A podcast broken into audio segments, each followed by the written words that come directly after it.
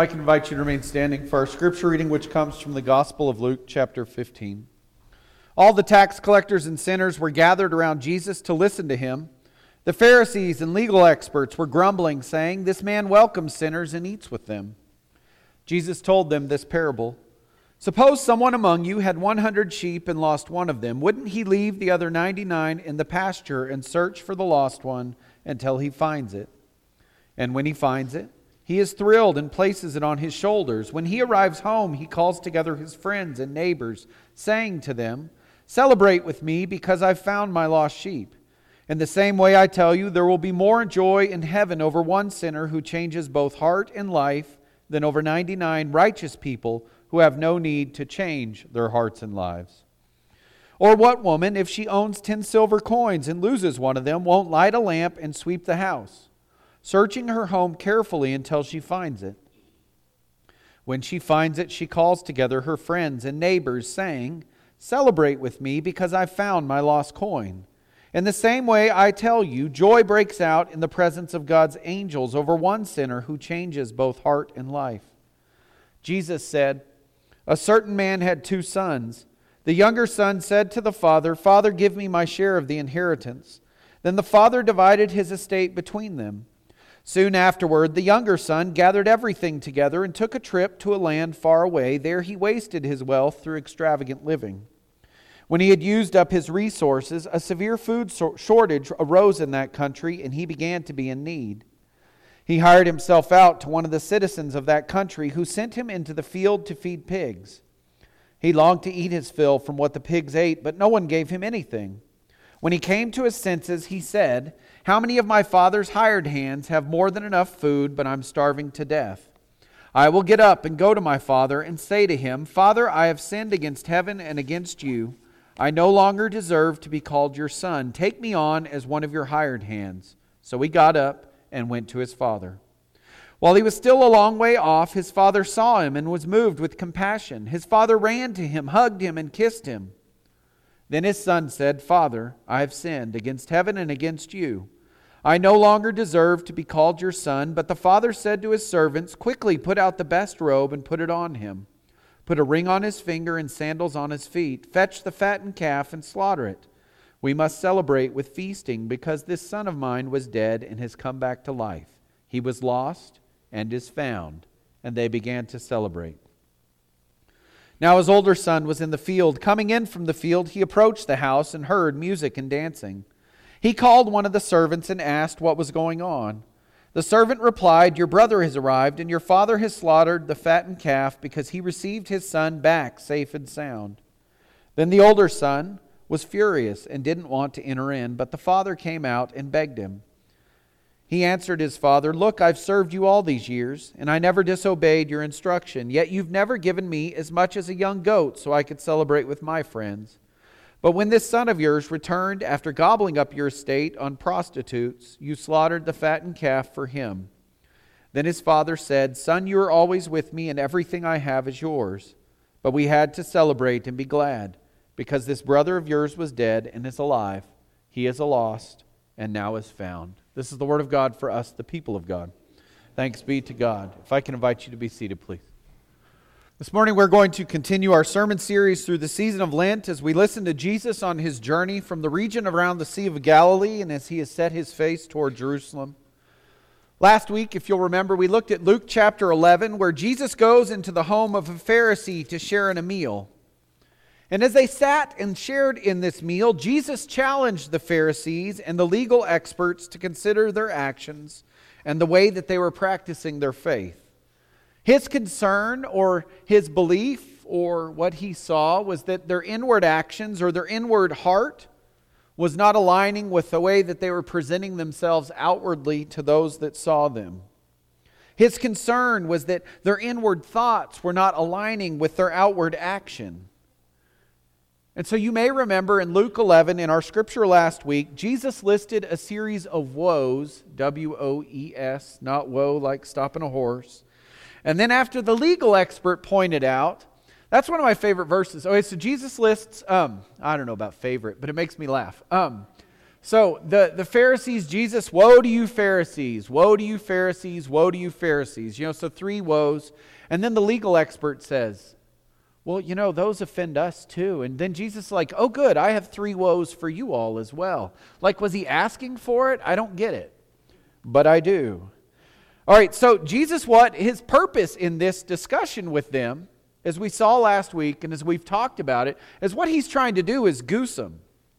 To get them off the pedestals that they have placed themselves on, to get them out of whatever frame of mind that they had found themselves in, in order to get them to think about their faith and what they were doing and how they were living, and to think about the ways that their practice of faith was not necessarily aligning with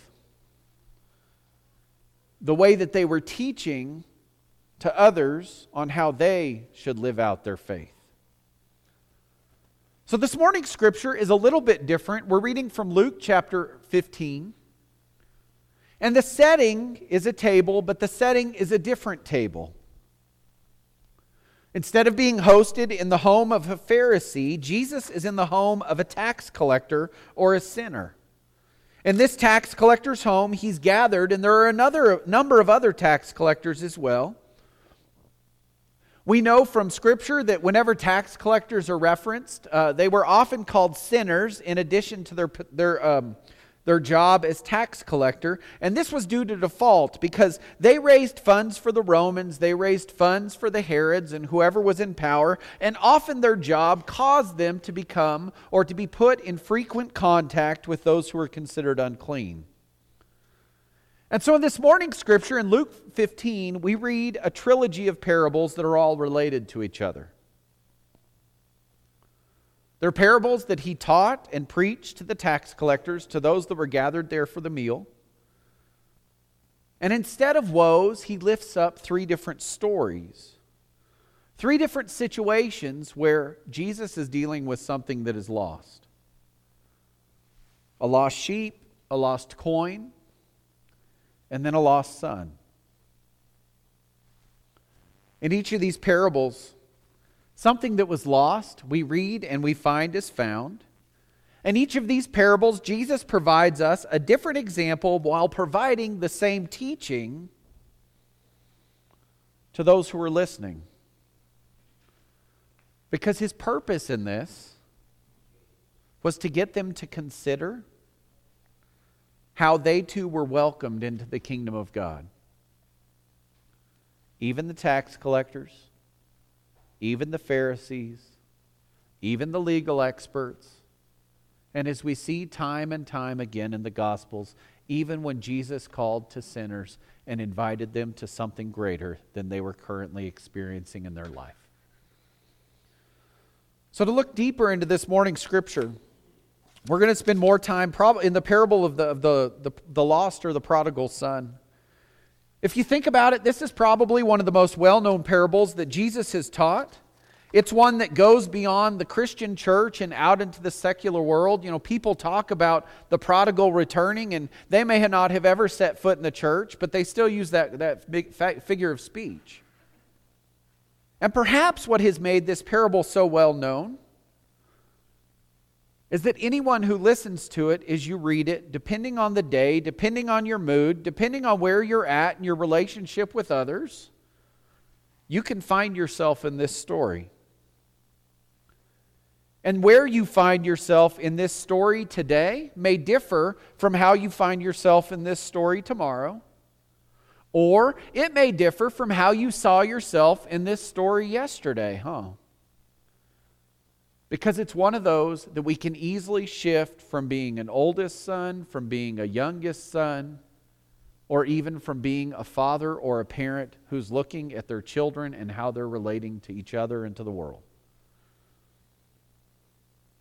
We all have the potential to hear the words in this story and to ask ourselves the question, where am I in this story? Or maybe to ask ourselves, who do I identify with? I want to begin with the beginning of this parable, and I think this is one of the, the sentences that we kind of jump over because it begins in the very first verse. It says, Jesus starts the story by saying there's a father who had two sons. In contemporary culture, I think we often focus on the younger son. In fact, that's, you know, where we use this figure of speech, the prodigal's returned or whatever. But in Jesus telling the story, his focus is not on the two sons. His focus is on the father, isn't it? Because he says, there was a father who had two sons. Not the younger, not the older. I know we often look at it, you know, in terms of, of both, but Jesus wants us to think about the Father. And he begins by telling us this interaction between the younger son and the father. The younger son has decided he's going to be off on his own. He demands his portion of the inheritance. In the time of Jesus, you know, it was customary, as it is in all time, that your inheritance is not shared until you're no longer here. And so custom in those times is the younger son would have received about a third, and then the older son would have received two-thirds of their father's assets. And so it's just as unusual then as it is today for the younger son to demand his share before his father died.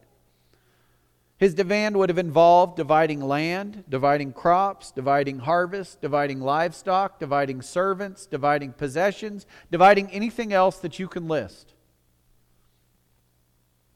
But that also would have meant that if the land was divided and then the younger son went to liquidate his assets, it also would have meant that the father would have watched as his son sold a portion of land that butted up to theirs, maybe to someone that, you know, they don't know or they don't want to be neighbors with or whatever. Because the younger son was doing all of these things without a consideration to the future. He was looking to the present without any other idea of what was going to happen. So I want to pause in the middle of this story and invite you first to think about the crowd as they're listening to this story. Friends, this parable may be the only parable where Jesus had the Pharisee and the tax collector thinking the same thing. Every one of them would have been outraged at the younger son dishonoring and disrespecting his father by demanding his inheritance at this point, wouldn't they? Now, the reason might have been different. The Pharisee might have been looking at it from, from the viewpoint as, as of honoring your father and mother, and, and from the biblical sense, you know, the, the respecting your elder and, and keeping everything together, because in, in ancient Israel, you know, the land was passed on by family, and so it was dishonorable to sell the land outside of your family. The tax collectors would have been outraged in a whole different way. They all would have been outraged at the idea of the younger son taking everything he owns and then leaving.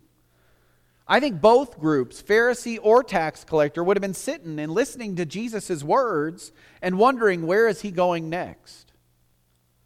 For the younger son, what came next was him, wasn't it? Luke writes that he left, he goes to a faraway land, he engages in wild living, he lived off of that which had been built and collected and nurtured and cherished and tended for generations, and as he did so, he only focused on himself, didn't he? And in that sin of only looking at himself, he didn't consider the needs of others. He didn't consider the needs of what might happen down the road. He didn't look ahead to, to what is going to happen tomorrow. And he didn't look back and learn from his living and from his mistakes and what all that had gone on. He's worried about one thing. He's worried about himself, and he's worried about what he's experiencing and what he's receiving right now. Now, isn't that how sin works? Because sin causes you and I to elevate our own needs, our own positions, our own wants, our own desires above anything and anyone else. Sin causes us to stop looking at the long-term effect or decisions of what we are doing, to not look at, at what I'm deciding today and how it might affect me tomorrow or five or ten years down the road. Sin tells us to focus on your our needs, on your needs for today, without thinking of anything else, because sin puts you at the center of your mind and the center of your world. And it causes us to look more and more inward as we stop considering the needs of others, the consequences of our actions, and the costs that may have to be paid for years to come. That's the younger son in this place, isn't it? He's living for himself with no thought given to where the money came from or how long it was going to last. He didn't consider the consequences until he ran out of money. To make matters worse, a famine descends on the land, and he's feeding pigs for someone else, and he's desperate. He has no mo- food, no money, no potential. He is looking at the slop that is being fed to the pigs, and he's starting to think it looks good. And then he begins to think about returning home. Even if that meant returning as a servant. Well, here's where I think that the tax collectors and the Pharisees began to read this story, listen to this story, and I think their, their opinions of it started to divide. Because I think this is where the Pharisees and the legal experts are reading it, and they're going, oh, here it comes. The younger son's about to get it. And that's the ten sinners and the tax collectors in this story. Jesus is about to lay down a line, and they're going to be embarrassed. And so I'm sure they're reading this portion of the story, and they're seeing the younger son hitting rock bottom. He's in a, a pigsty. He's, you know, among the pigs. He's in the worst place that you can imagine, especially in the Jewish faith. And the Pharisees are getting ready, but here's what they don't know and what we have to be reminded. They didn't know Jesus, and they didn't know the grace that God was pouring into this world through His Son, Jesus. They didn't know that the rock bottom for Jesus or for God is just another starting point for our lives and for our faith. It's not the end.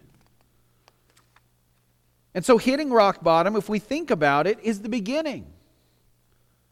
In this story and in other stories and in situations of, of friends and others that we know that, that maybe hit that place where, where they felt like hope was, was fleeting or, or they felt like the only place that they could look to was up to God, because that is the time where we are jarred awake. And we begin to pay attention to, to what we're uh, doing, to what we're missing, to what we're overlooking. And so for the younger son, that was to make the decision to risk it all on the grace of his father. Because when you're at rock bottom, doesn't everything look better than starving alone? Even if that means humbly returning to work as a servant in your father's house. But see, let's put ourselves back into the viewpoint of the Pharisees. Because they were ready for a scolding, weren't they? They were ready for Jesus to lay it down and for the tax collectors and sinners to be put in their place. And so I think they're shocked when they hear Jesus talk about this. For the tax collectors and the sinners, they're listening to this story, and my guess is they started expecting the worst. As they thought, oh, Jesus is about to lay it down on us. But instead they receive a surprise. Because as the younger son approached home, surely preparing the speech to ask for his father's forgiveness, Jesus says, while he was still a long way off, his father saw him and was moved with compassion. His father ran to him, hugged him, and kissed him. Then his son said, Father, I have sinned against heaven and against you. I no longer deserve to be called your son. The father said to his servants, Quickly bring out the best robe and put it on him. Put a ring on his finger and sandals on his feet. Fetch the fattened calf and slaughter it. We must celebrate with feasting, because this son of mine was dead and has come back to life. He was lost and is found. What a great picture of the depth of God's love for us. God, who is your Father, who is looking, who is waiting, and who cannot wait to welcome you. God, who brings us into His presence when we set aside our sin and when we seek His grace. The younger son came back to God, and he said it. He said, I have sinned against you and against God. And the father welcomed him home.